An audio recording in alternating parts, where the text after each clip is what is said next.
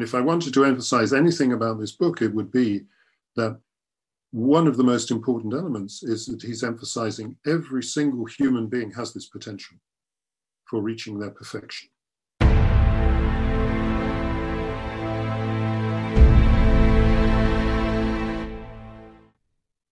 Welcome back to Mind Matters, everyone. Today we are joined again by Stephen Hirtenstein.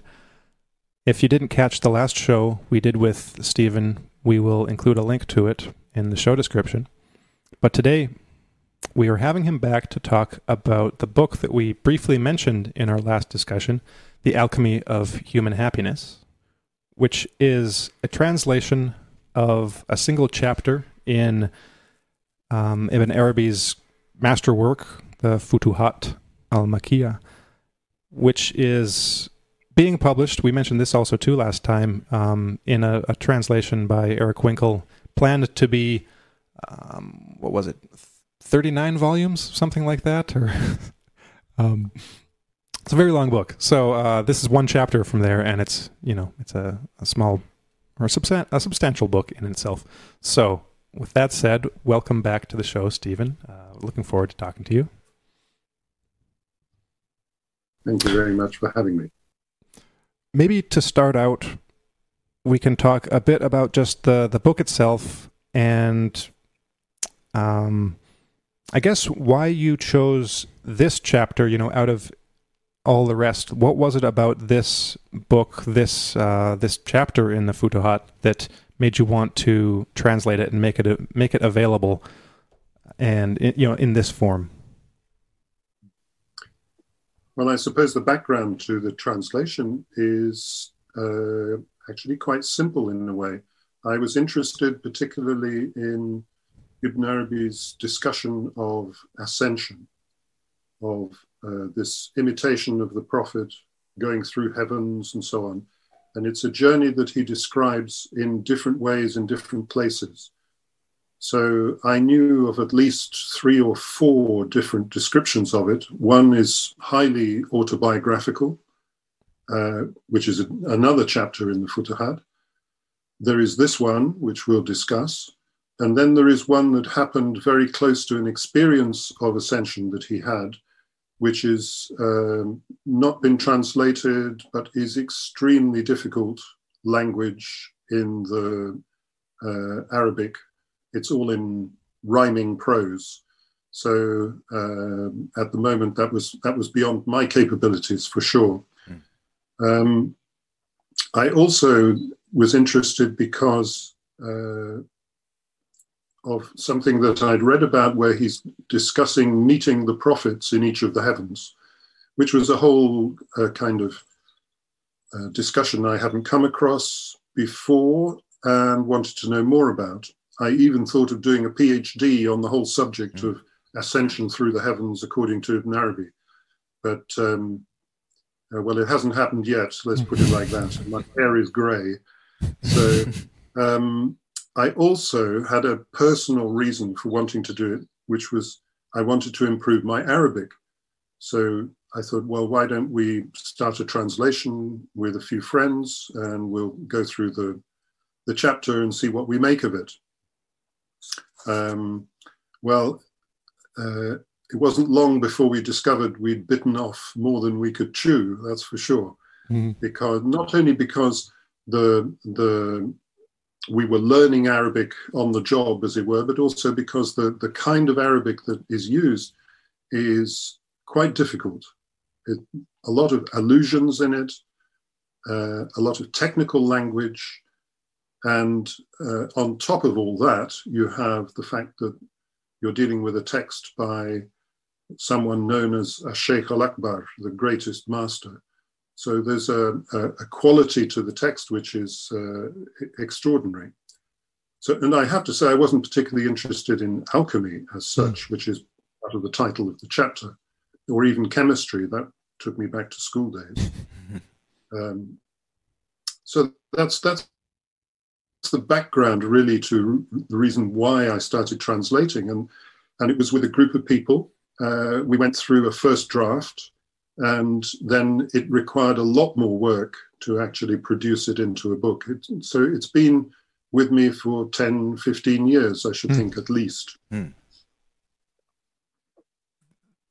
That's, uh, well, just to go off on a, a, little tangent on something that you mentioned there about the Arabic and the nature of the Arabic, because um, I don't know any Arabic. You know, the only words I know are the ones that I've come across either watching uh, Ertugrul or um, or you know reading these books just little bits here and there right the and most of it doesn't stick with me but correct me if i'm wrong but the nature the nature of arabic the the etymological structure um, is very interesting. So if you have a, a, certain word that word the, the the word root which is i believe like a three letter three consonant word will then be in its various transformations with its various vowels have basically a set of meanings. And so is that part of the is that part of the elusive nature uh, elusive nature of the of the Arabic that you were mentioning, um, or is it? Uh, well, I guess it's probably also more than that in the, in the sense of uh, alluding to various other works and concepts. Maybe you could just expand on that on those two aspects of Ibn Arabi and so, Arabic. The linguistic side, you're absolutely right. Arabic is based on uh, usually triliteral roots, three letters, but sometimes just two. Um, and in fact, some linguists believe that the two is more important than the three. So mm. the three is a kind of development. Um, as for the, the way the, the language works, unlike English, which has borrowed uh, words from other languages, primarily Latin and Greek, and has built them into a, a structurally different language. So it's basically an Anglo Saxon language but it's got enormous numbers of words that go back over centuries in different languages. Arabic is not like that at all. Arabic is, in that sense, a pure language. It has not borrowed words from somewhere else. And in fact, although there is a what they call a proto Semitic root, some language which gave birth to Aramaic, to Hebrew, to Arabic, and other languages of the Middle East, uh, we know of its existence. Uh, it has to be there because these languages are, are, all of the same family. But Arabic is probably the, the, let's say, the purest form of it, simply because the, the, the language was never um, developed through invasion or something like this. So the, the way the structure of the language works is, I mean, it's too complex to go into, but I can give you an example please. Um, there is a letter. Uh, the first letter of the alphabet uh, is Aleph, uh, which gives rise to words that we know. Alpha, for example, is the Greek version of this letter. Mm. So it's the first letter of the alphabet. Um, and incidentally, it looks like that. It's just a straight line, a vertical line. So there are, there are symbols associated with the fact that it's a straight line. There are meanings associated with its numerical value, which is one, just like our number one. Then there are also, uh, there is a root from the same three letters, A, L, F, alafa, which has meanings of familiarity, intimacy, and that kind of uh, intimate association. So you can see now we already have a complex network of um, concepts which are very difficult to translate into another language because they're inherent in the language itself in Arabic. Whereas in another language, when we translate, we actually have to discuss them, we have to explain them as if they were different things when they're, mm-hmm. they're not really different things. They're different ways of looking at something. Mm. And every root in, in Arabic famously was described once as uh, meaning what it means, meaning its opposite, and also something to do with a camel. which shows, shows the, the kind of, you know, the importance of camels in, in mm-hmm. uh, Arab society in general uh, as, a, as an expression also beauty, because the word camel relates to the same root as beauty. Hmm. We might not find camels beautiful, but uh, many do. Mm-hmm. So this is just one example of the linguistic side of it. On the other hand, when Ibn Arabi is using the language, he's also conscious that uh, the Quran was revealed in Arabic. So uh, it's in that sense the, the considered to be a sacred language where the text of the Quran itself is the model for how Arabic should be spoken and written and uh, understood. So he, he will often use a word which has a Quranic root or a Quranic connection, expecting you to pick it up. Well, mm. obviously, if you don't know the Quran intimately well, this is rather a, a complex process, but thank God we have uh, instruments and books for finding out does this word exist in the Quran, in what way, and so on. And then you discover that yes, he is alluding to something, not by quoting it, but by using a single word. Mm-hmm. Uh, it can also be an allusion to a historical event. It could be, uh, you know, something which everybody would know in the culture. Mm-hmm. So there are many allusions to, let's say, uh, sacred texts, to events, to other people's writing, on top of this elusive quality built into the language itself. Hmm. And that's that's interesting, given the subject matter of this chapter in particular, alchemy, because um, a lot of the, I guess you could say, like Western European. I'm I'm not sure about Eastern, like uh, in Taoist alchemy or not, but I, I know in the in the European alchemical tradition that there's a lot of that kind of linguistic um, allu- uh, th- those linguistic allusions and use of words, but not not to do necessarily with the kind of actual etymology of the words, but more along the lines of puns and um, you know it might be a pun or something that just uh, pretty vaguely might sound like or look like another word and it's so it's a, a, coded language a lot of times a lot of the symbols in alchemy are are these coded words that that might stand for one thing and and serve in order to evoke the meanings like that uh, that network of meanings that aren't necessarily um, intrinsically related to that word as they are in in Arabic, for instance. So I think that's um, it's in for me that's interesting that these Western alchemists. Um, it sounds to me as if they're almost in their language, um, kind of imitating or yeah, imitating what is inherent in Arabic itself, for instance. Well, I think one also has to bear in mind that in the case of alchemy, this is a tradition which goes back enormously long mm-hmm. time, hugely long time, into prehistory. Um, and it comes out in different traditions in different places. So there is Chinese alchemy, as you alluded to, mm-hmm. there is Greek alchemy, there is Egyptian alchemy, there is Arab alchemy, and it's actually through the Arabs that alchemy comes into the Western world. Mm-hmm. So many of the words that we use, I mean, even the word alchemy itself is from the Arabic alchimia. Mm.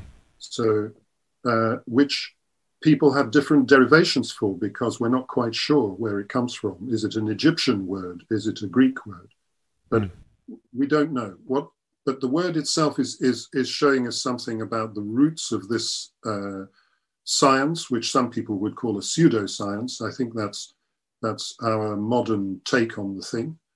Um, one thing that's very important, I think, to understand is that this was um, a knowledge which, inasmuch as it required writing or transmission by writing, was therefore for literate people who were therefore experts, if you like, the priestly class. Um, certainly in Egypt, this is the case, uh, and in other cases as well. So if we go back into the, into the older tradition, what we see is, is um, a transmission. We know about a certain transmission from Egypt into Arab Sufi culture. This is for sure. So there is a man, for example, working in, in um, Egypt called Dhul-Nun al-Misri, who is well known for his alchemical connections.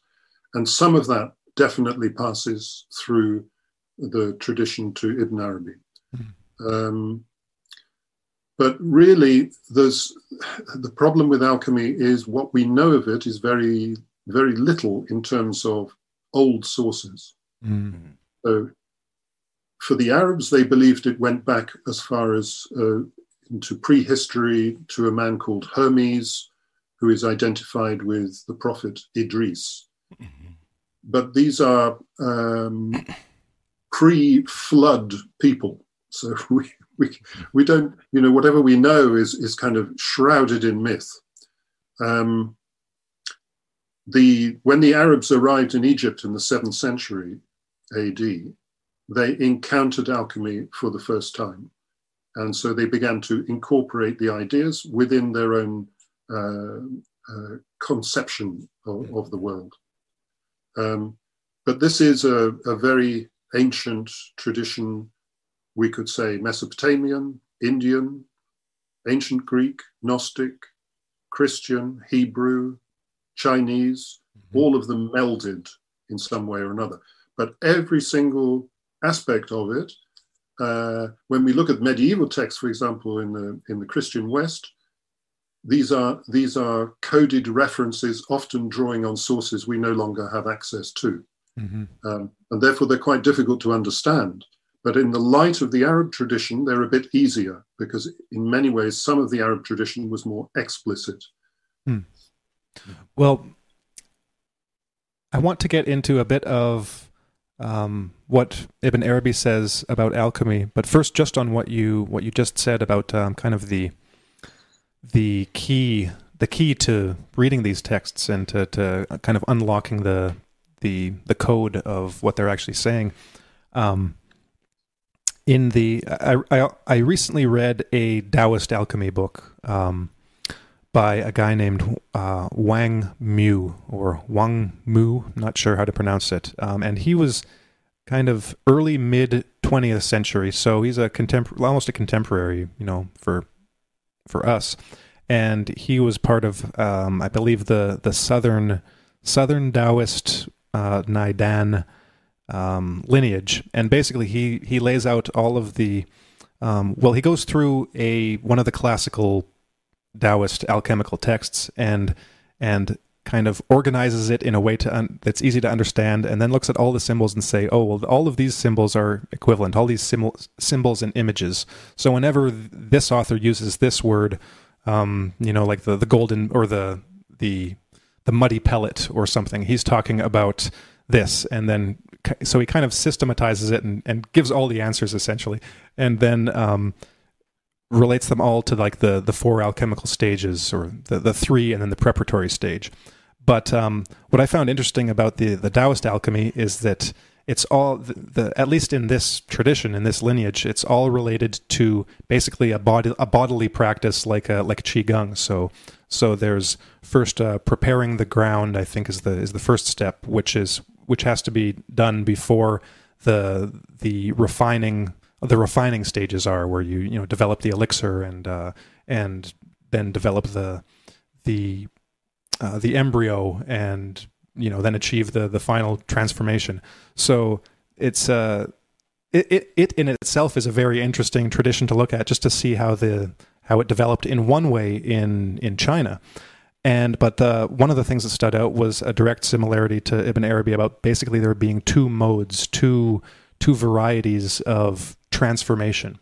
Um, one being the like the mode of I can't remember what they call it in the Taoist uh, tradition, but in in Ibn Arabi, as you translate it, one is origination and the other is elimination. Um, basically, the, the, the way I understood that was origination was kind of like uh, the kind of inherent development of of one's inner potential towards perfection and then elimination was basically the, removal of defects that have been acquired um, through life up until the time you know of the the the process of elimination. So, um, I'm wondering if you could just give us an overview of how um, how Ibn Arabi, or maybe even the the Arabs, the Arabic culture in general, saw alchemy, and and then relate that uh, or just talk a bit also about the, those two processes and how those fit into the overall framework of kind of the, the alchemical worldview? Um, well, so I, I, think there are, there are uh, two levels of this that we need to discuss. First of all, what Ibn Arabi calls natural alchemy and what he calls spiritual alchemy. So, um, natural alchemy, he's really talking about an external process, um, which we know from the, you know, the idea of transmuting lead into gold. And uh, according to him, there are there are two ways in which this can be done, as you mentioned, origination, and the other is by elimination of defect. So we have to go back to understand kind of what the context for this is. Their idea was that minerals in the earth um, are just really like beings on top of the earth. So we we as human beings, we are born, we grow, we reach maturity and we die uh, physically. So there is a, um, a process we can see also in the plant world where this is happening of this growth, development, and maturity. The same thing was believed to happen in the mineral world. Now, that means that when you open up the earth, you are seeing, let's say, lead, uh, and in another place you see tin, in another place you see copper. These were considered to be the same substance at different stages of development. Mm. So the end development of them was gold, if they reached it. So that was their, let's say, their, their real condition was gold. So it might be that from the point of view of origination, that this uh, this process, we can say, of coming into the maturity of a metal means that the potential for gold is already present. So we can see origination as meaning you are created with this potential. So the process in time is the playing out of how this potential is achieved or reached. If it's interrupted, then you get one of the other metals. So the job of the alchemist was to intervene and uh, in correlation with uh, um, the timing of the heavens, you could intervene and produce a transformation which would uh, eliminate the defect that had, had taken hold of this substance and therefore you could move it along, as mm-hmm. it were, along the process. Mm-hmm. So the creation of gold was not real is, is really a bit of a misnomer. What they were what they were seeing as uh, they were intervening in a process uh, to to produce what should have been produced in the natural way, mm. but for some reason had been interfered with. Rather like um, you know, if you get sick your your nat- the natural um, state of a body is to be healthy. So when you get sick, the the uh, intervention is to restore the balance in the body, and that's called elimination of defect in that sense. So that's that's the natural side of it. But then this has a then we can transpose the whole thing into the spiritual, which is where we start where it starts to get interesting, if you like, because what what do we mean by uh, the potential of a human being? Mm. What is the the uh, the perfectibility of a human being? What condition can be reached which corresponds to the gold of this uh, metallic substance? What what is the gold of human nature? So I think that that um, one one should bear in mind we are looking at a process of transformation and also of let, maybe we could call it expert intervention mm.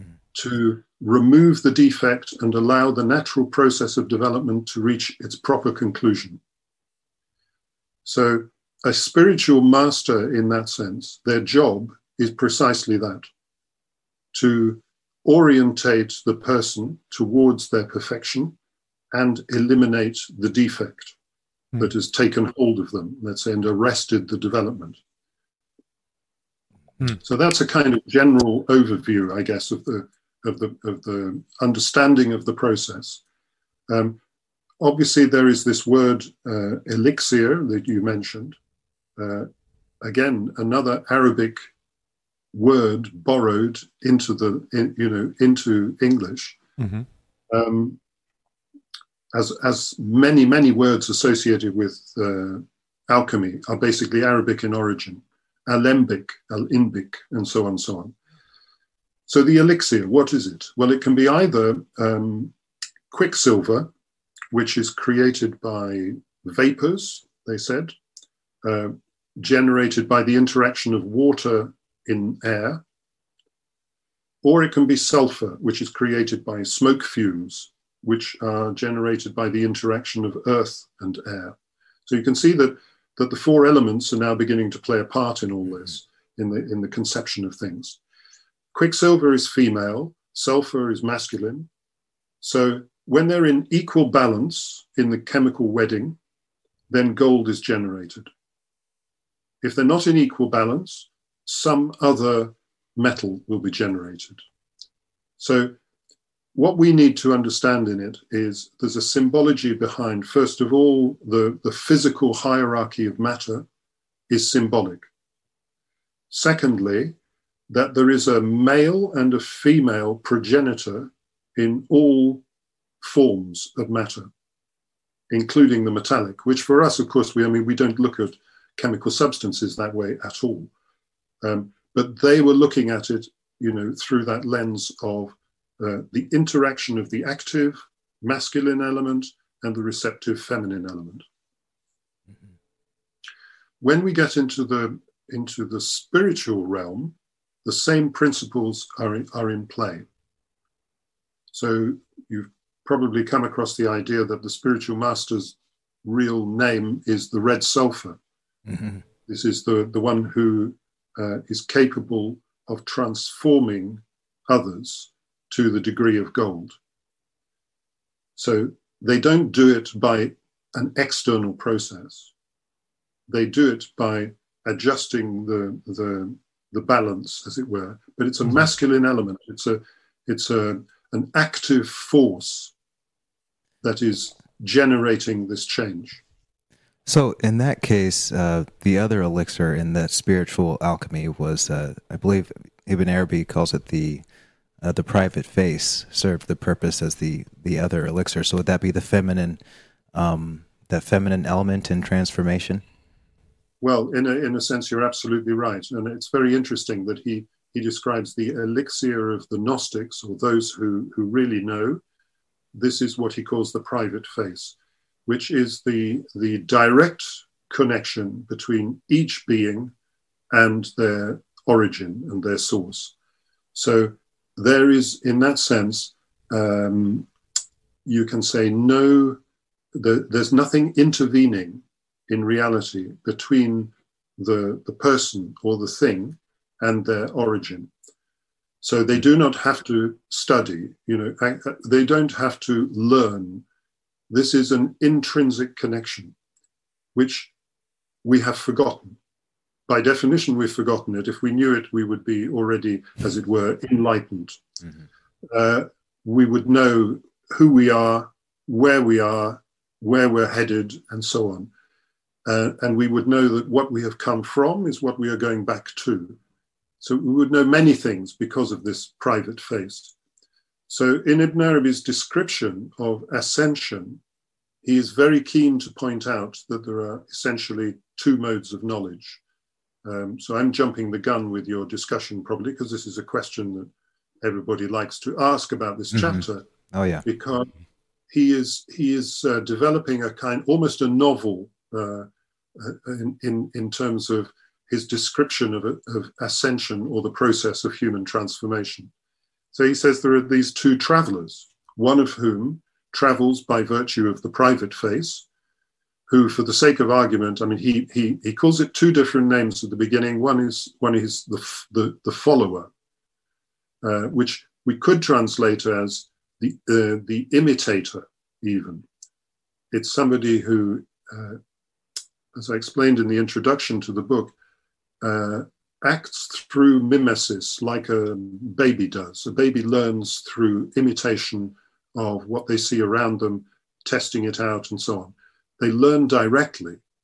It's not because somebody told them something. No, hmm. they are inherently copying and listening and adjusting and so on. That's on one side. Of course, we lose this as we grow older. We, we develop our reason.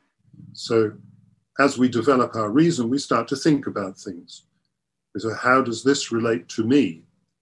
And this notion of self then begins to predominate in the person so that they can only learn by relying on themselves, on what they already know. And therefore, their relationship to new knowledge has changed because they've got old knowledge to work against new knowledge. Whereas a baby doesn't have this. It is laying down, as it were, new, you know, new neural pathways all the time. So uh, this, these two processes which are going on, which in modern uh, neuroscience they would refer probably to left and right brain uh, processing. Um, this is inherent to all of us, but they're depicted in this chapter as two characters. One is a rational thinker who uses reason. One is a, let's say, a mystic who uses their direct insight and their direct connection with the source. And the fruits of their activity uh, are different. Mm-hmm. Yeah, yes. maybe, maybe we can get into some of those fruits. Yeah, because it seems to me like the rational thinker gets abused quite a bit. well, he just doesn't get a fair shake. Before we before we get into that, I'll give you a different example where you can see the same polarity in existence and this is something familiar to everybody, and that's food, something we all take for granted. But we have two kind of alchemical processes. First of all, there is cooking, which has transformed the food from its raw state into a cooked state. And once done, it doesn't go back. Mm-hmm. So then this has to be ingested and refined.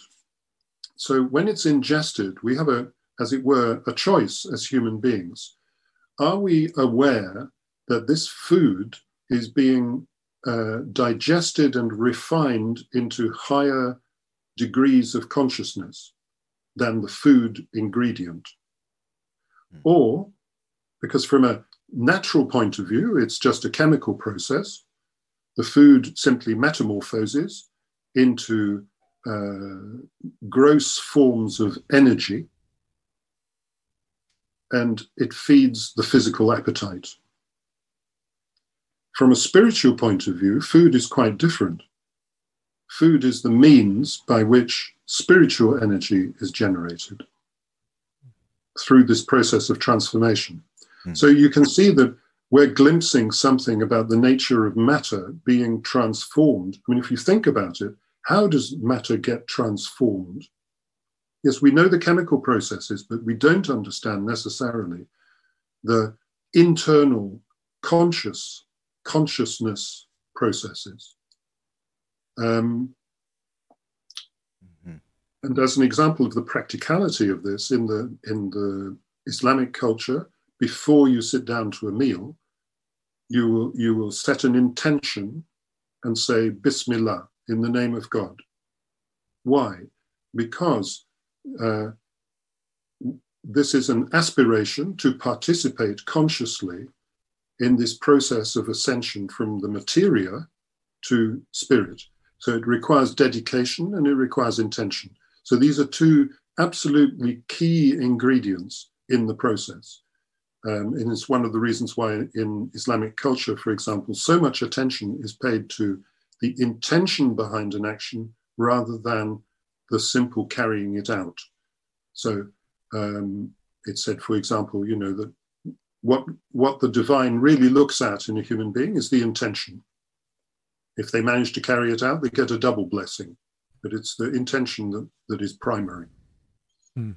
So, uh, Stephen, this this idea of the two paths, um, the difference between the disciple or follower and the uh, rational thinker, um, as you started to lay it out, is really one of the more I think, fascinating parts of this chapter because um, Al-Arabi seems to be saying uh, a little something about the nature of um, intention and, and, attitude, as you were uh, just describing, mm-hmm.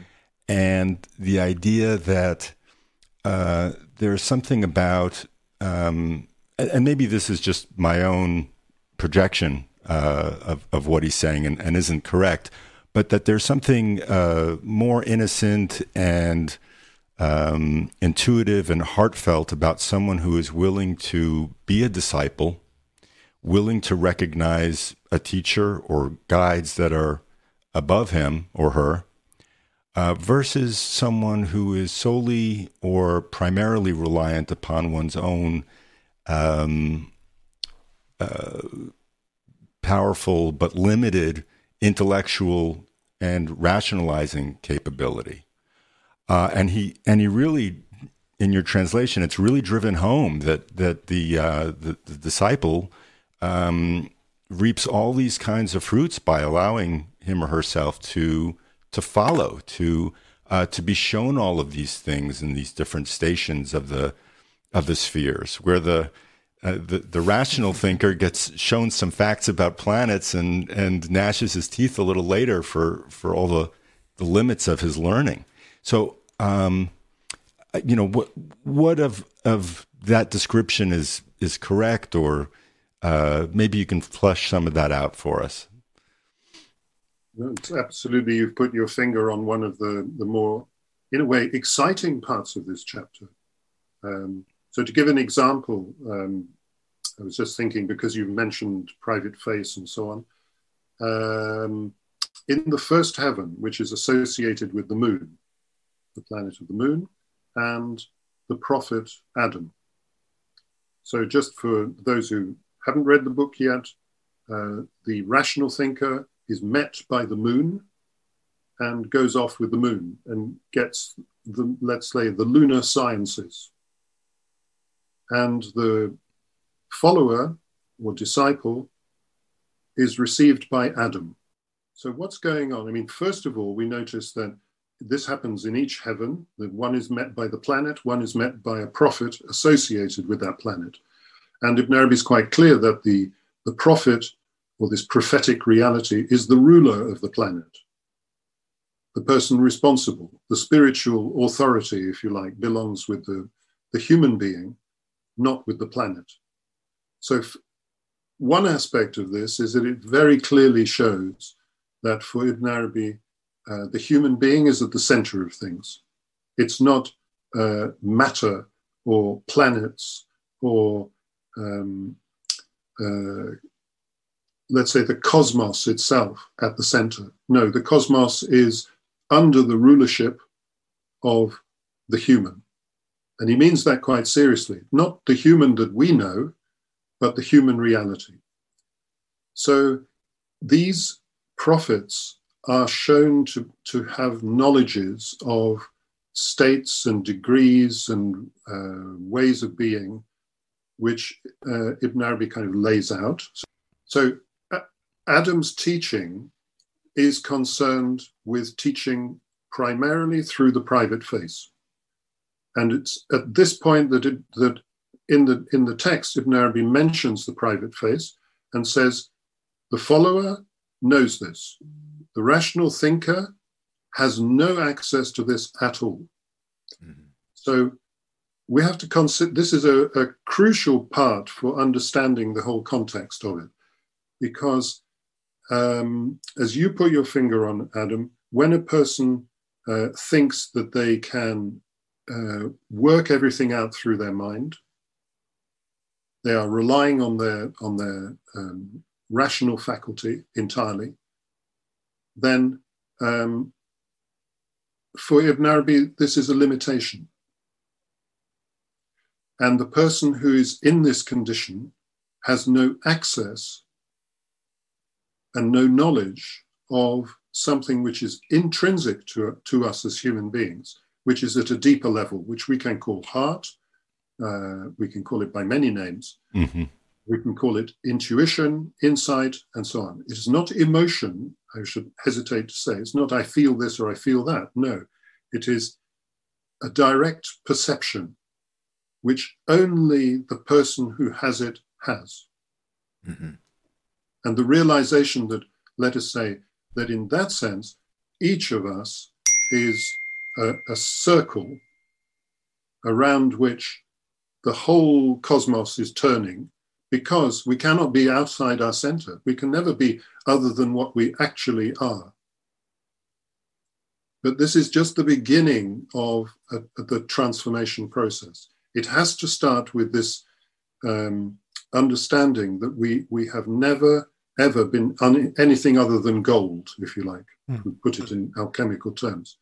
So we are not, it's difficult to explain, but uh, um, most people conceive of transformation as going from A to B.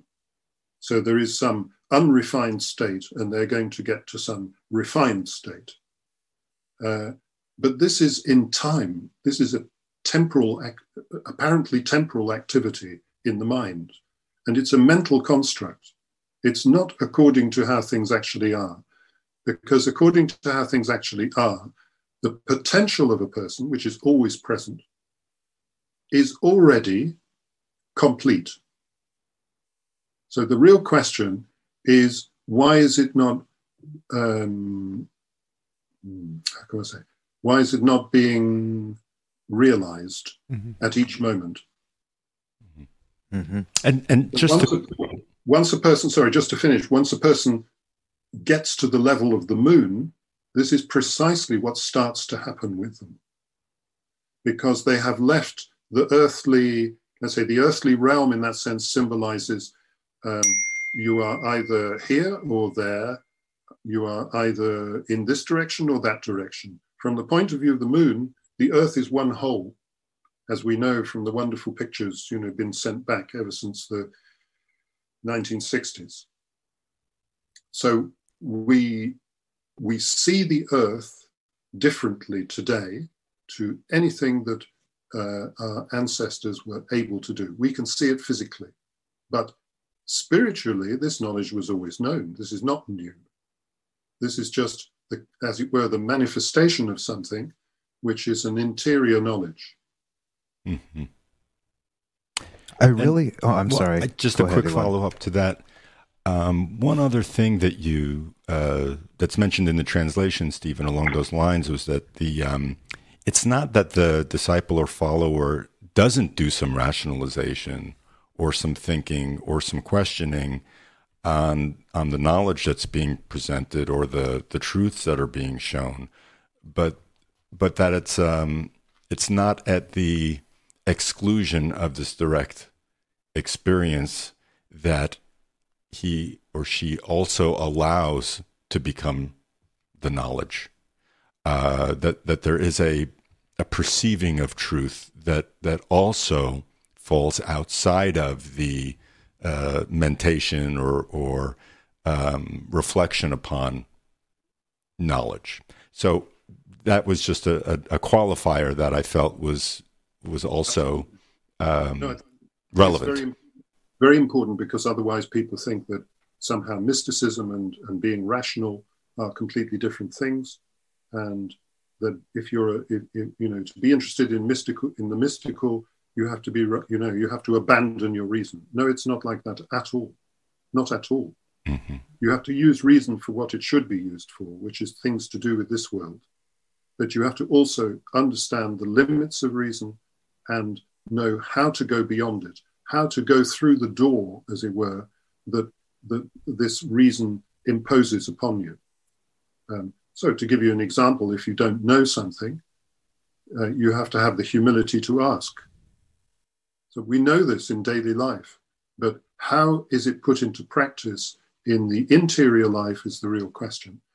So, a person who knows this intimately well and knows the limit of what they, what they have come to and knows that there is always more, is always in a state of being informed and being uh, uh, a state of progress, let's say, towards um, deeper understanding towards uh, they're not they're not confined by their own mentality. Things can be changed, in other words. So we come back to the idea of transformation. It's uh, it's a question of what it is in us that can be transformed, and what it is in us that is uh, actually always the the same thing. Hmm. Okay, so I just wanted to read uh, a paragraph from the uh, that chapter on the first heaven, Adam and the moon, uh, because I think it goes to what you were, uh, and Elon have been talking about. So Ibn Arabi writes, and you translate Everything that the rational thinker acquires is also acquired by the disciple, but not everything that the disciple obtains is obtained by the rational thinker. The rational thinker cannot grow and develop except in sadness and distress, and they cannot confirm the truth until their journey comes to an end and they return to their body. They make this journey like someone asleep, who sees it all in their dream while knowing that they are asleep. They do not believe that they will ever wake up and be able to start daily life again and be relieved of their distress, so they remain disturbed and fearful of what has happened to them during their journey, gripped by the constriction, and they cannot progress after that.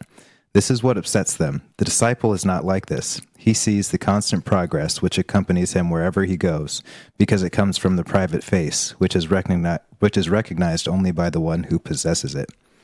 And you know that's that gets to kind of the symbolic and multiple layers of meaning. I think because there are um, there is clearly he's making a distinction between two different personality types, but also um, that you can see. At least you can see, uh, you know, different people who would um, who were are more rational, and then you have people who are disciples, and you see that in society, you see that in cultures. But then you also get the idea that uh, at the core of it, he's talking about this this agony within the individual that is starting this uh, transformation process of of I mean I couldn't I mean I kind of I I wonder and maybe you could say you could tell us is this somewhat autobiographical you think of um, of his own experiences of his own um, rational mind um, trying to trying to come to grips with what he had seen in in his journeys and understanding that oh this was um,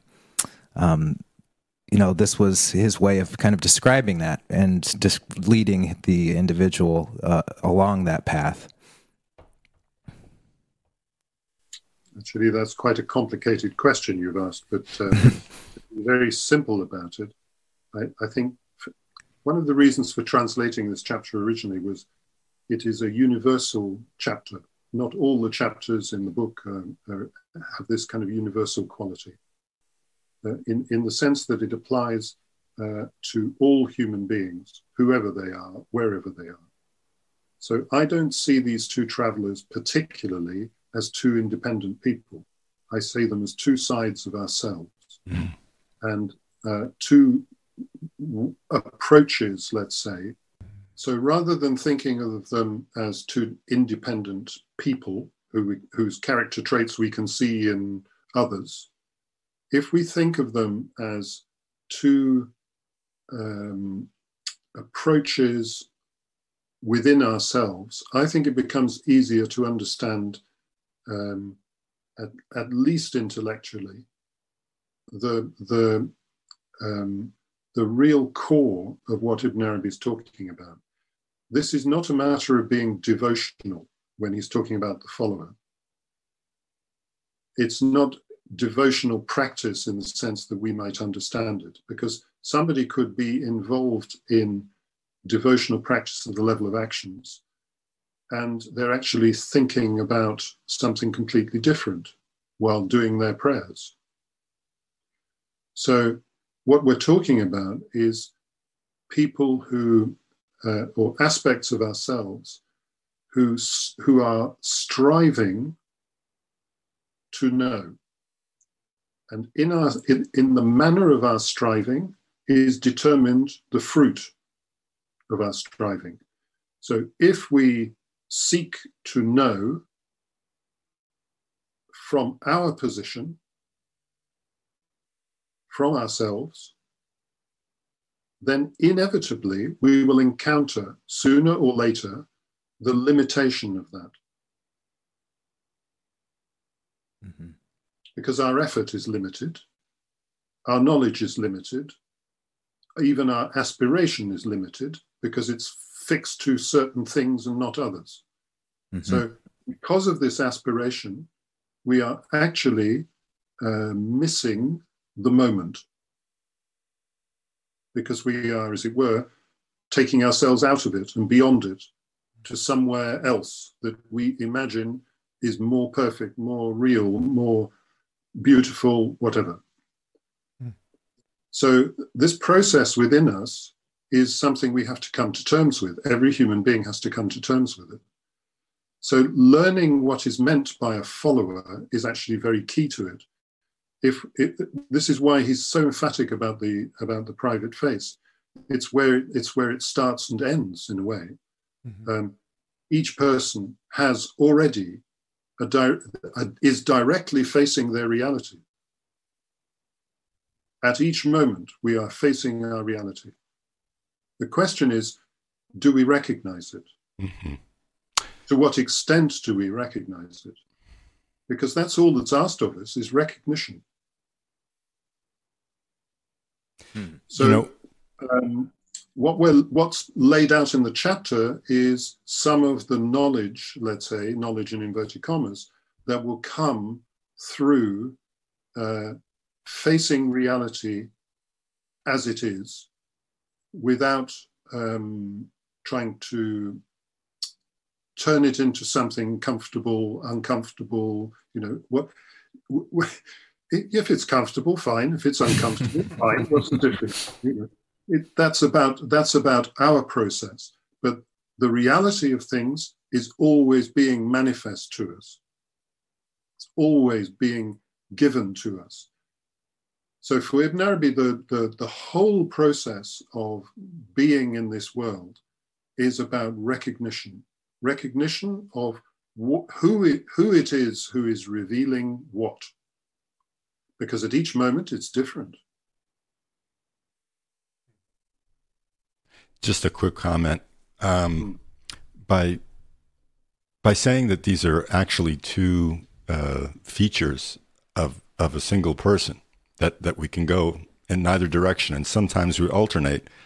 It it clicked so many things uh, for me personally when you when you mentioned that, Stephen. Uh, that's a great conception because uh, we we can we might have intuitions or um, inspirations. We were just talking about this on our previous show about um, intelligent design, and you know, it's just like you said. It, it's a question of recognizing real knowledge, even though it flies in the face of our rational thinking. Sometimes we might perceive something and, and decide to ignore it because our rational minds decide that it's invalid for whatever reason.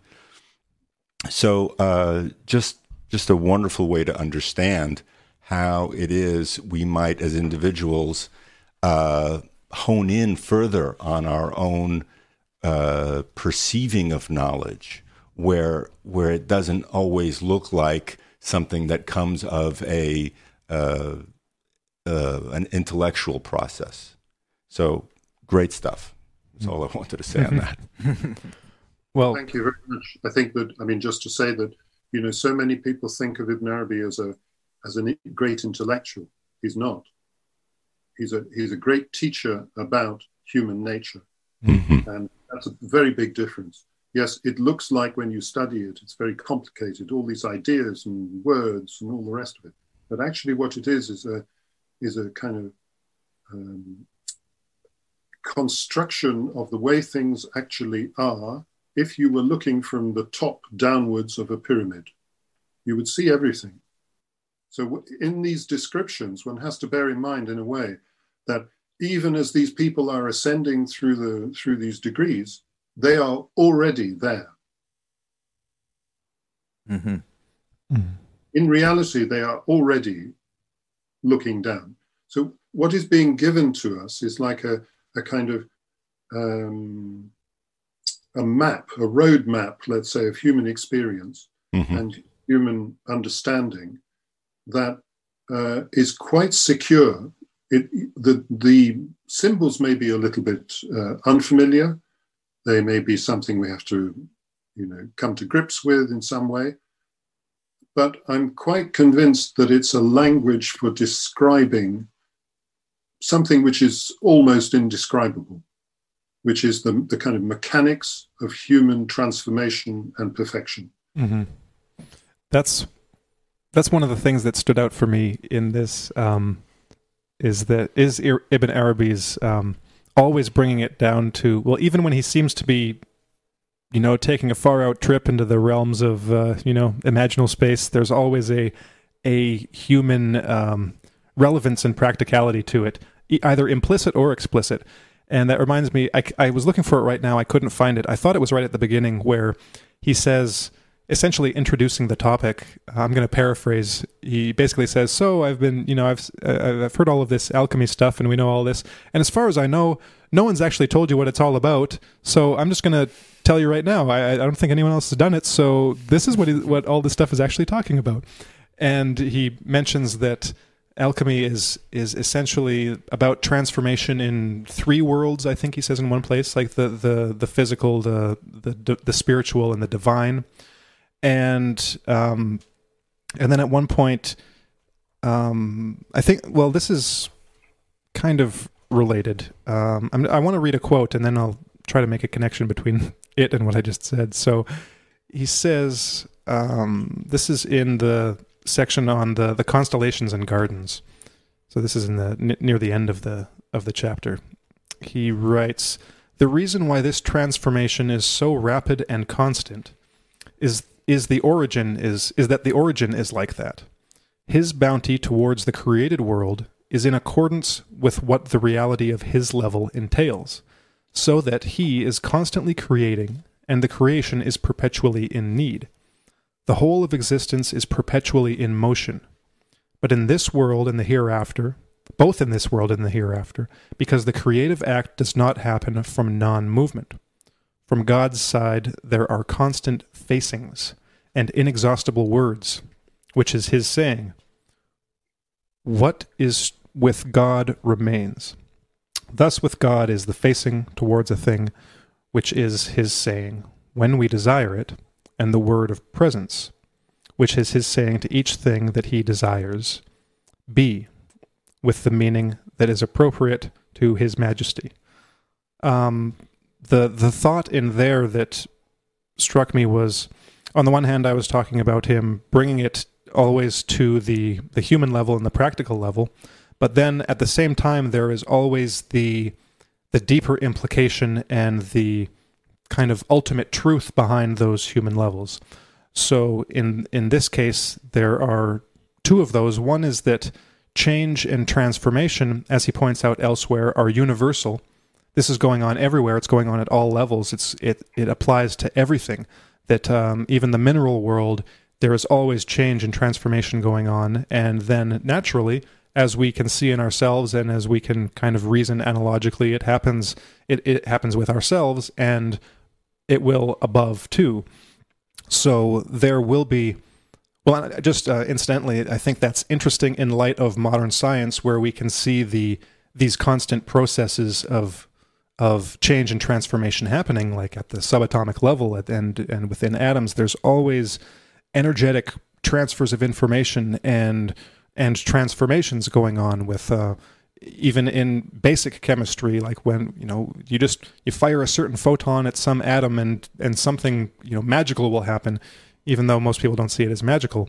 Um, but there's something similar going on at the human level that there are these these changes and transformations that we that we go through constantly, and then as a as a spiritual master, Ibn Arabi will be the one to to guide the development to to identify and eliminate the defects. But then the ultimate goal of all of this, because there is a there is a direction that all of this is heading. There's a goal to, towards which all of this is heading, and that is, um, I guess the I, I think that the, the way to put the ultimate goal would be like the, the realization and the recognition of unity of the you know the um, how is it called in, in Arabic? Is that the the tawhid? Is well, tawhid is one way to express it. Yeah. Mm-hmm. Yep. And and all the all the all the different significances and meanings of that is that that's that's what this alchemical process is. That's the gold. That is the, the perfection. That is the potential inherent in us to which we are striving and to which we will develop with the proper elimination of defects. And um, and so there is going back to my, my first statement about how he introduces the, the, the topic of alchemy.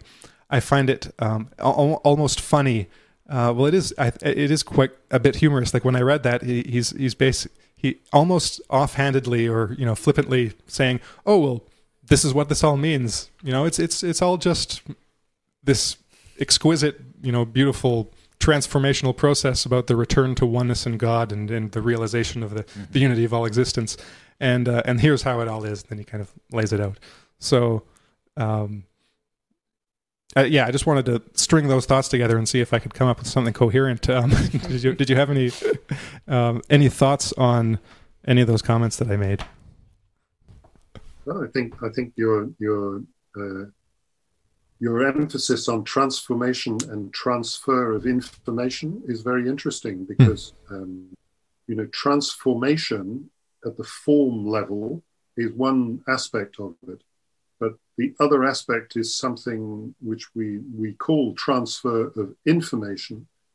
And that is something which is, is, the, um, is, as it were, being carried, the knowledge which is being carried by this uh, transformational process. Hmm. So it's interesting that in, in the modern world we talk about transformation in both on both sides. One is a, a, on the form level and one on this informational level which is directly equivalent to Ibn Arabi's idea that, yes, everything is in a process of transformation, but at the same time, there is a, a, purpose behind it, there is a meaning behind it, which is being carried through it and which has to be recognized. That's why I put the emphasis earlier on on recognition, because that's the, the if you like, the, the job of a human being is to, is to be uh, one who can recognize what is actually being displayed in, mm. in this uh, uh, existence.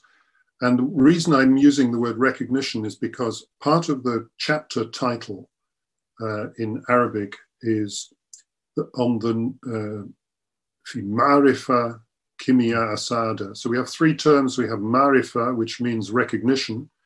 We have kimia, which is alchemy, and then we have sa'ada, which is happiness.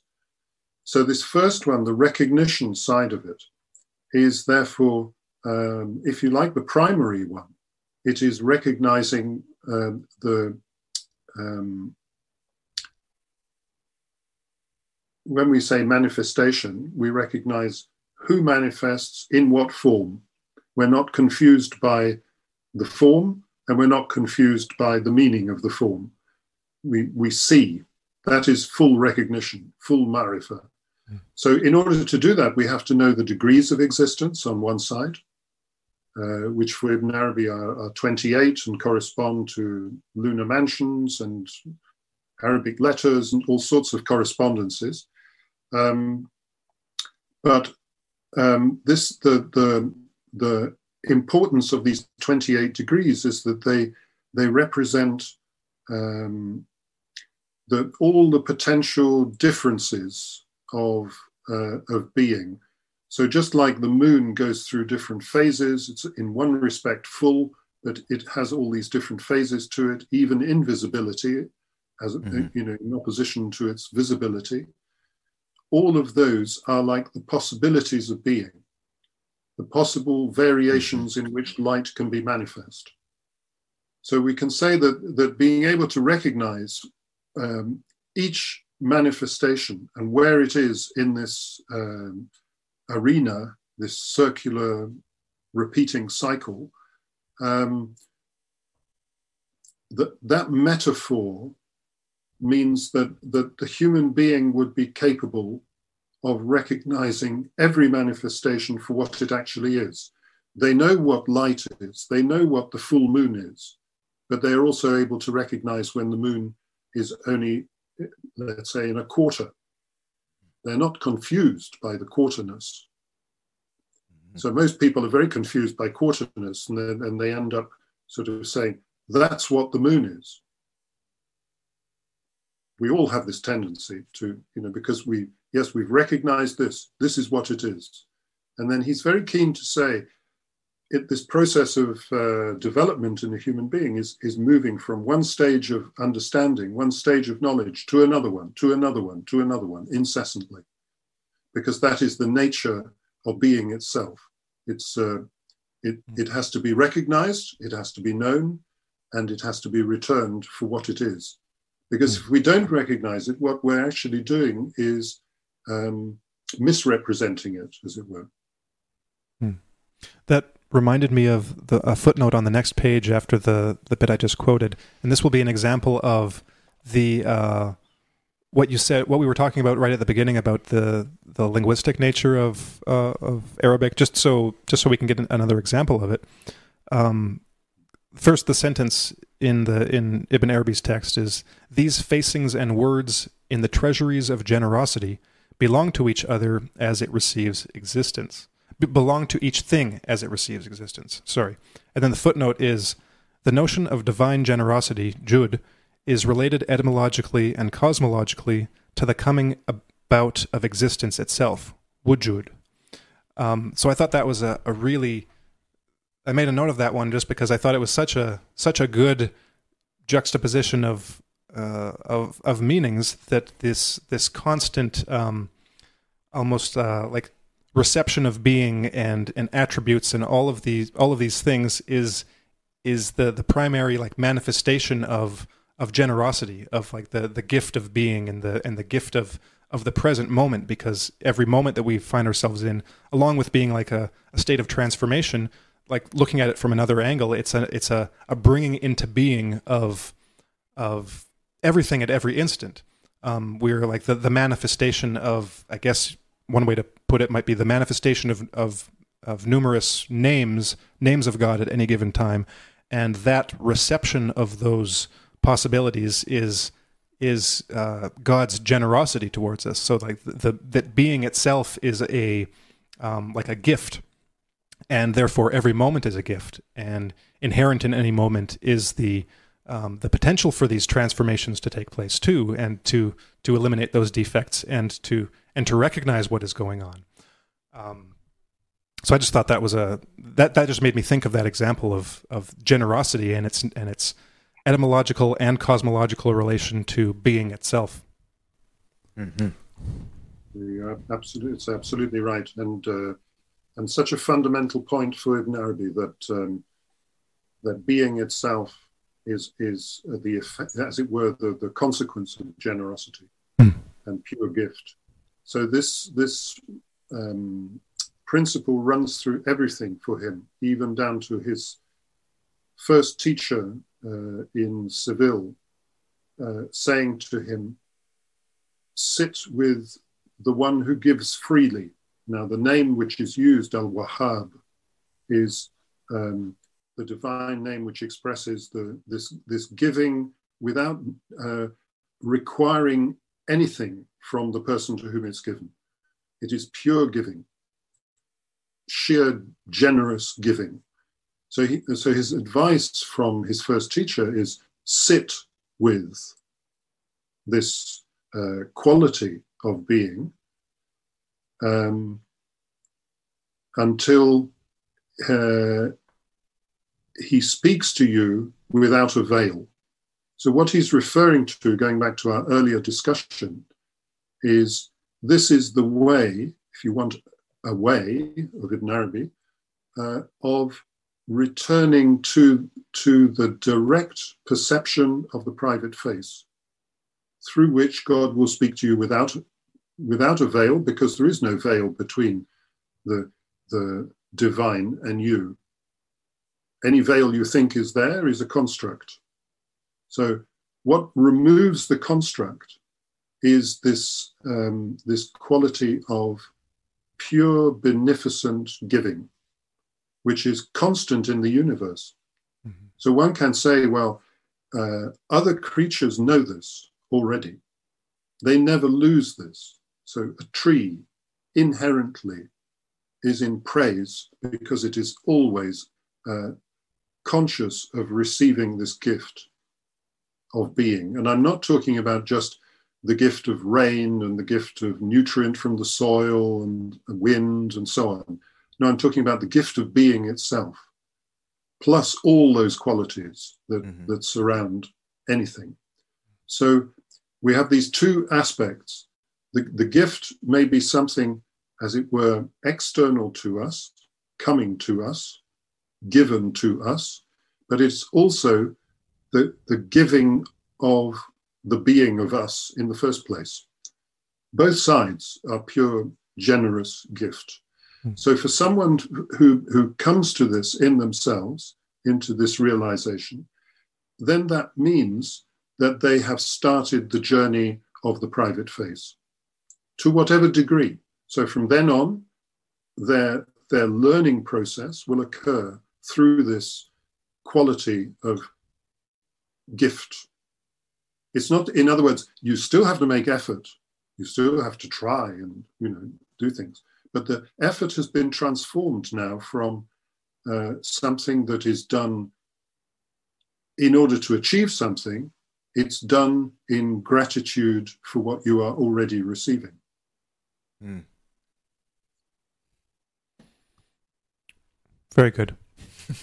and that and that certainly feels a lot nicer than uh, than begrudgingly, you know, doing one's duties and and uh, kind of being resentful and and uh, you know being dragged by the universe by by one's responsibilities to do something in um, in a state of gratefulness and graciousness and uh, not that I don't experience those other things too. I'm you know I'm, I'm still working on it, but but that seems to be a a it's a lot more joyful to to do things in uh, in appreciation of uh, those things that we've been given, in joy, in um, in in generosity.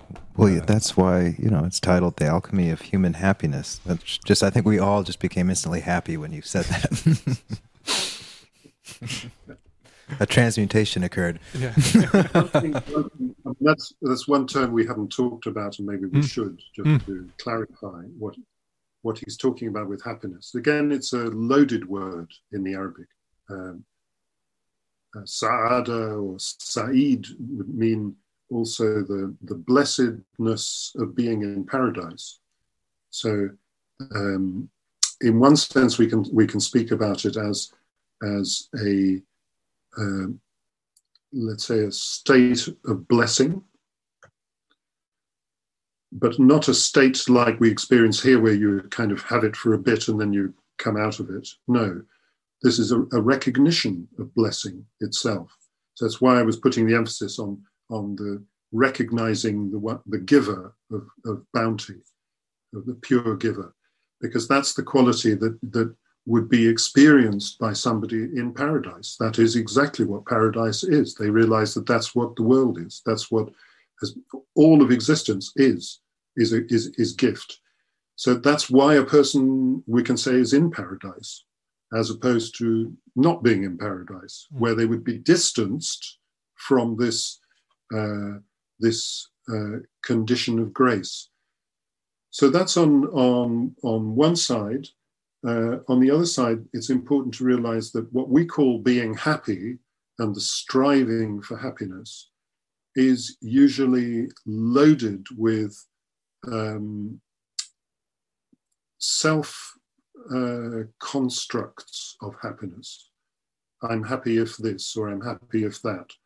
Um, and is usually to do with a state of happiness that somebody has tasted, which they're always trying to recapture or uh, return to. So mm. that's a very different perception. So the happiness that's being talked about in this is uh, what the Greeks used to call eudaimonia, which is um, self fulfillment. Um, it's that kind of happiness that was well known to the Greeks as, you know, it's not about uh, whether I'm happy or not in that sense, in, in, a, in, a, in a transient way, but whether I am deeply uh, content with being exactly who I am, where I am, that's that's uh, more of the quality of it. So, uh, you know, f- for example, Ibn Arabi will say something like the, the happy person is somebody who is pleasing to their Lord, meaning that um, they know that what who and what they are is already agreed to. It's already uh, accepted. So this is this is a way of describing an internal condition that um, uh, people can people have the potential to reach. Everybody has the potential to reach.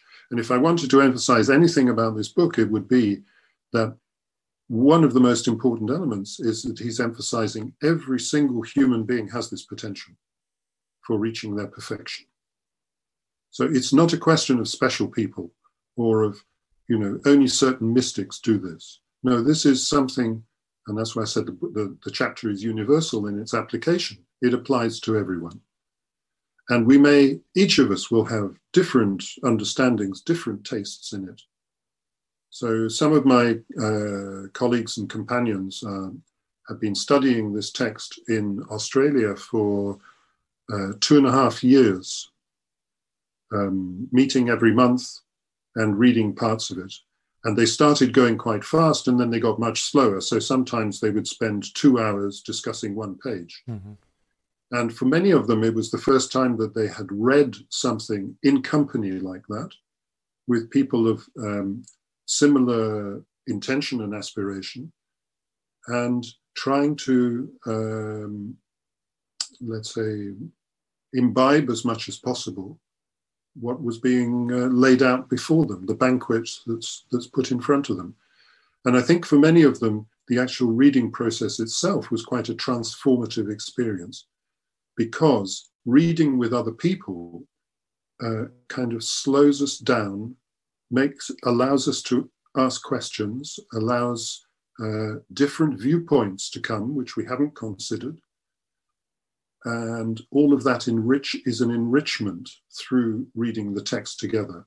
Whereas if you're reading on your own, which is what we're all encouraged and trained to do, you know, um, it's a solitary activity, and um, you know we probably read quite fast uh, we skim over things, we miss a lot. Uh, it's a very different experience. So, in terms of reading books, I would just say I'm absolutely sure in my own experience that, that reading these kind of texts together in small groups, friends, and so on is a is a hugely beneficial way of uh, exploring and uh, discussing these these questions mm. which apply to every human being. Mm-hmm. Absolutely. Well, maybe can we do a little bit of that right now? Um, because, or sorry, how much time do you have, Stephen? Um, are are you good for another like I don't know five ten minutes or something like that? Five ten minutes is fine. Okay. So I, I had a question about uh, about this section because I'm not not quite sure. Um, the the context. It's about it, it references music. So I guess I'll just read it first and then I'll state my question. So this is in the chapter or the section on the footstool and the supreme light. Um, it's on page 141 of my copy. So Ibn Arabi writes, Then he leaves this place and is plunged into the supreme light, where love ecstasy overcomes him. This light is the presence of spiritual states, whose power is manifest in human individuals. People are usually overwhelmed when they listen to music. When these states descend upon them, they pass through the spheres. The movement of the spheres can have happy melodies that enrapture the ears, something like the music of the water wheel. The melodies clothe the states, descending with them upon living souls during sessions of audition. So, the question I had about that was specifically in regard to just this little bit. People are usually overwhelmed when they listen to music. When these states descend upon them, they pass through the spheres. So I wanted to know when he says, or what your thoughts on this are, when he's saying that when people that people are overwhelmed when they listen to music, is this like the the kind of heavenly music, or is he talking about music in general? Um, because when I first read that, it sounds like he's talking about music in general, and then but then that would imply that listening to music in general is uh, it follows that when these states descend upon them, they pass through the spheres. So, actually listening to music and being overwhelmed by the the music itself is somehow equivalent to passing through the spheres. Um, is that what he's saying, or is or is he saying something else, or do you do you have any thoughts one way or the other? You missed out the following line, didn't you? Um, which one? A certain certain point, um, because he's really talking about um, I would say the the the states of passion or love ecstasy which overtake people. Well, it might happen. Um, you can see it in in pop concerts. Mm-hmm. You could see it in classical concerts. You can see it in many different forms. So he's not just talking about the heavenly music. He's talking okay. about music in general mm-hmm. as its effect on people, um, where it, it, it changes your state and uh, doesn't happen all the time, obviously, but sometimes it um, it can transport somebody. So the question is, what is actually happening? People think it's the music. People think it's uh, the example he gives of um, attachment to a slave girl or a slave boy. Whatever thing the soul is taken up with, that linkage is really a love of divine beauty clothed in imaginal form. Mm-hmm. So we've got a we've got therefore the distinction between divine beauty itself and the clothing. And that's exactly, you know, that's in a nutshell the kind of um, let's say the understanding of what is actually going on that is key Mm. Because most people confuse the form with the reality of the form. Mm. Mm-hmm. Okay. So, what would the and relation? Just to say, just to say, the last line of that paragraph: mm-hmm. loving ecstasy seizes a person according to what they have created in their imagination.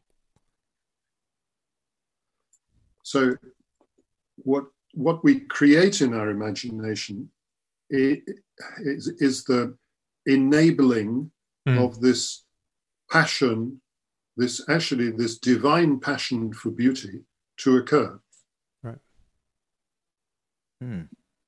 So if we see it that way, we're seeing, as it were, from the real the real yeah. perspective, as opposed to our personal perspective, which might be quite quite limited in that mm-hmm. respect. We don't we don't realize that this this divine passion is the key to it all.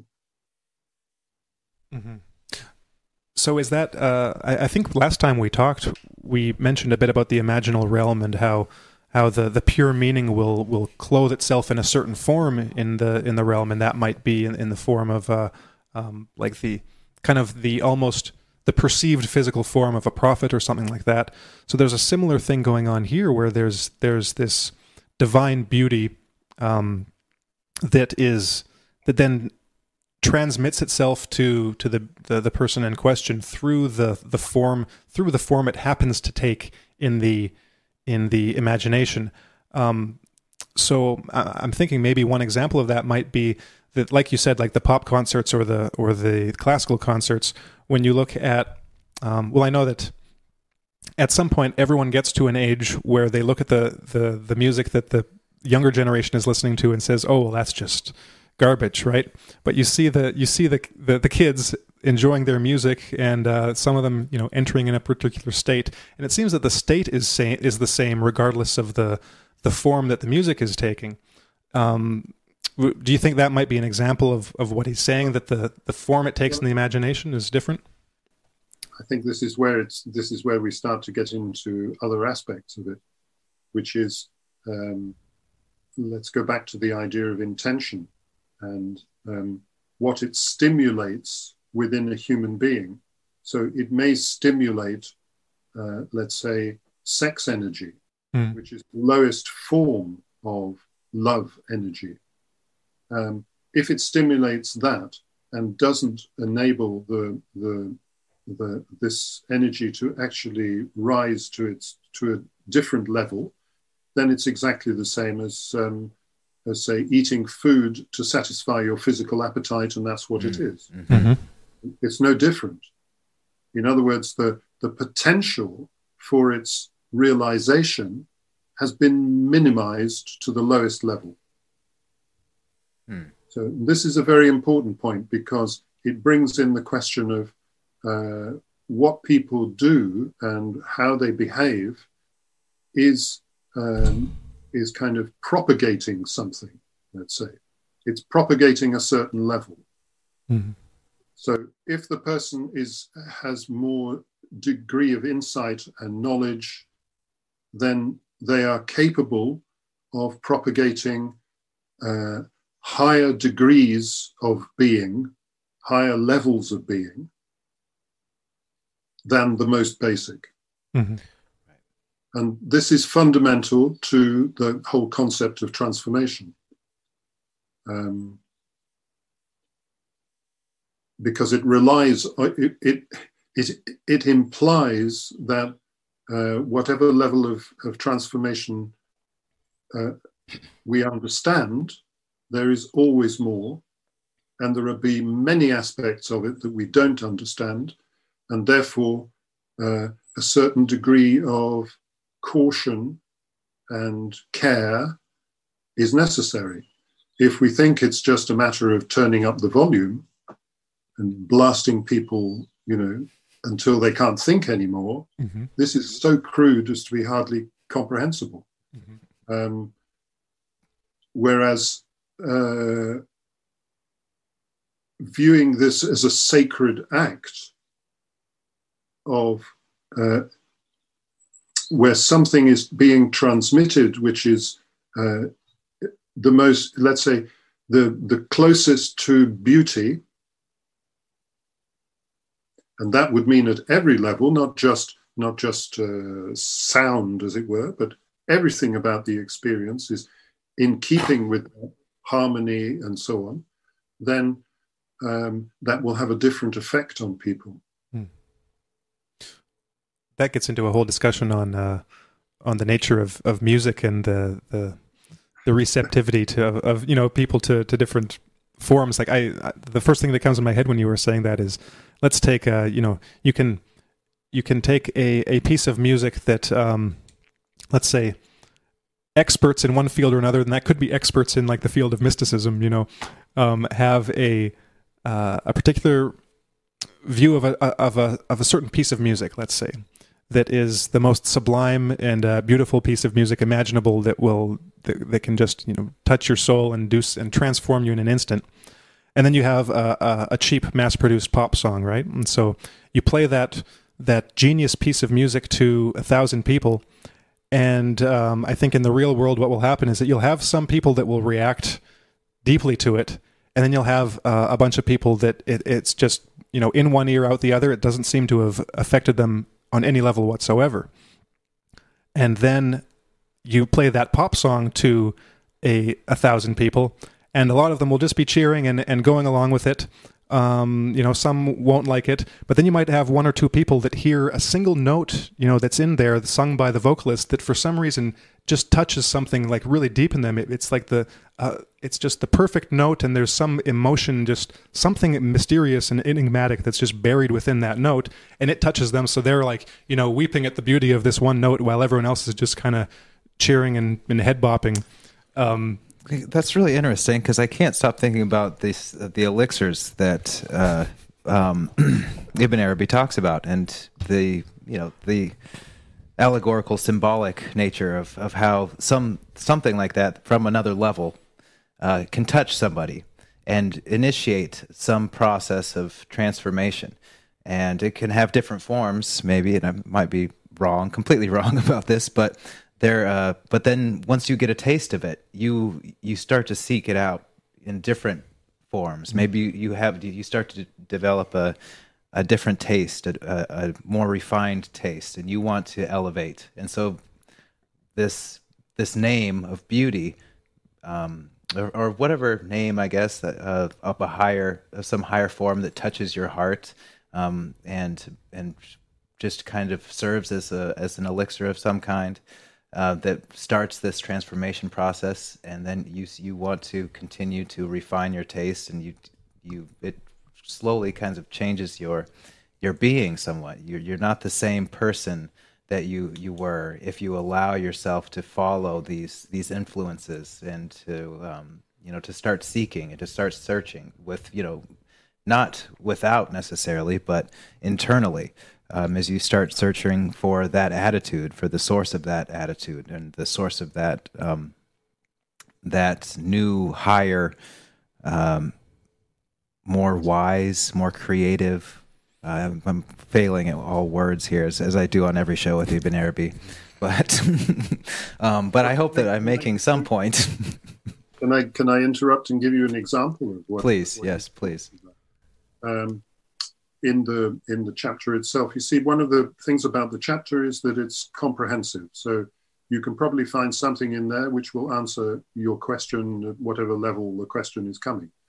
So the thing that comes to mind about this particular matter is what Ibn Arabi says when um, the prophets Moses and Aaron were sent to the Pharaoh and how they were to deal with him. And he points out in the chapter that, um, and this is following the Quranic uh, expo- exposition of it, that they were told to behave uh, gently with him. They were not to confront him. Mm-hmm. Um, and this was to do with, with let's say, the, the secret of the transformation of the Pharaoh. Um, which he goes into, and is, is a very daring exposition, but is the most exquisite description of how uh, an apparent, um, an apparently tyrannical figure, let's say, or a, a, person opposed to the truth, we can put it in many different ways, but how a figure like that can be um, uh, transformed by gentle treatment, not by confrontation, not by being told this, that, the other. No, by gentle treatment, by a slow process that works like yeast in the dough. He gives that example. Slowly, slowly, it starts to rise until it's ready for baking. Exactly the same way, the same process is going on internally in the Pharaoh because of the way he's being treated. So you can see, in one respect, it's a matter of taste, taste that prefers something closer to beauty than to majesty, let's say, which is its opposite. Um, and also that, that there are other qualities which start to filter in in this transformation process because of this. Do, does that help that's exactly your... that's exactly what yeah that that pretty much is exactly what i was i was i was speaking of well now i'm now i'm playing ibn arabi and ertugrul right? Yeah. Wait who am i then? It's a poor schlub. You're gonna be bumpsy. No I, my life has been changed for the better that's for sure.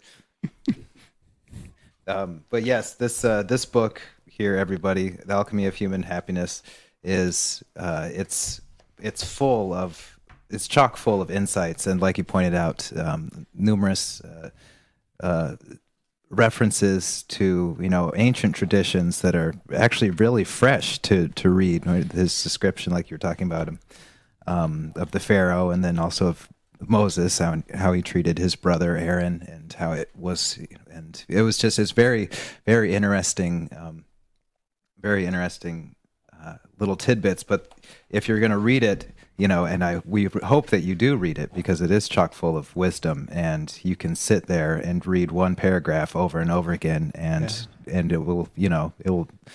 It really opens your your your eyes to a different and a more comprehensive way and of viewing the the generosity of being. I guess as we've discussed before, but there just it's just so rich with all of these these um, footnotes, footnotes yeah. all of these footnotes on every page. So you have to go slow and just really take your time because these footnotes, like you were talking about in the opening of the show, um, Stephen, is that you know, every word can have so many meanings, and you really um, you really lay out all of the different ways that a sentence could be read and what it what it means, what it hints at, what it is in the Arabic, and how um, the kind of the puns and all the wordplay that that goes into it. So it's uh, you know I I I read it. I read halfway through. I got to the first chapter of Adam and the Moon, and then I had to stop and then start it over again. And then when I made it through the second time, I got uh, I made it all the way through to the end. But as you said, uh, I think you had a, a, group who were reading it for two years. Um, I, you know, that this is one of those books I'll, you know, I'll probably be reading for the rest of rest of my life, and hopefully, not. Hopefully, you'll have more books released that we can we can read before that time. But, but yeah, we just thank you so much for your the work that you've done. It's fa- it's absolutely fascinating. It would be a, a, a, tragedy if more of Ibn Arabi's work wasn't um, didn't make it out to uh, you know to the rest of the world. Yeah, this is a. I mean, this is a very special chapter, and somehow somehow uh, it does go to the heart of many things that that we find difficult.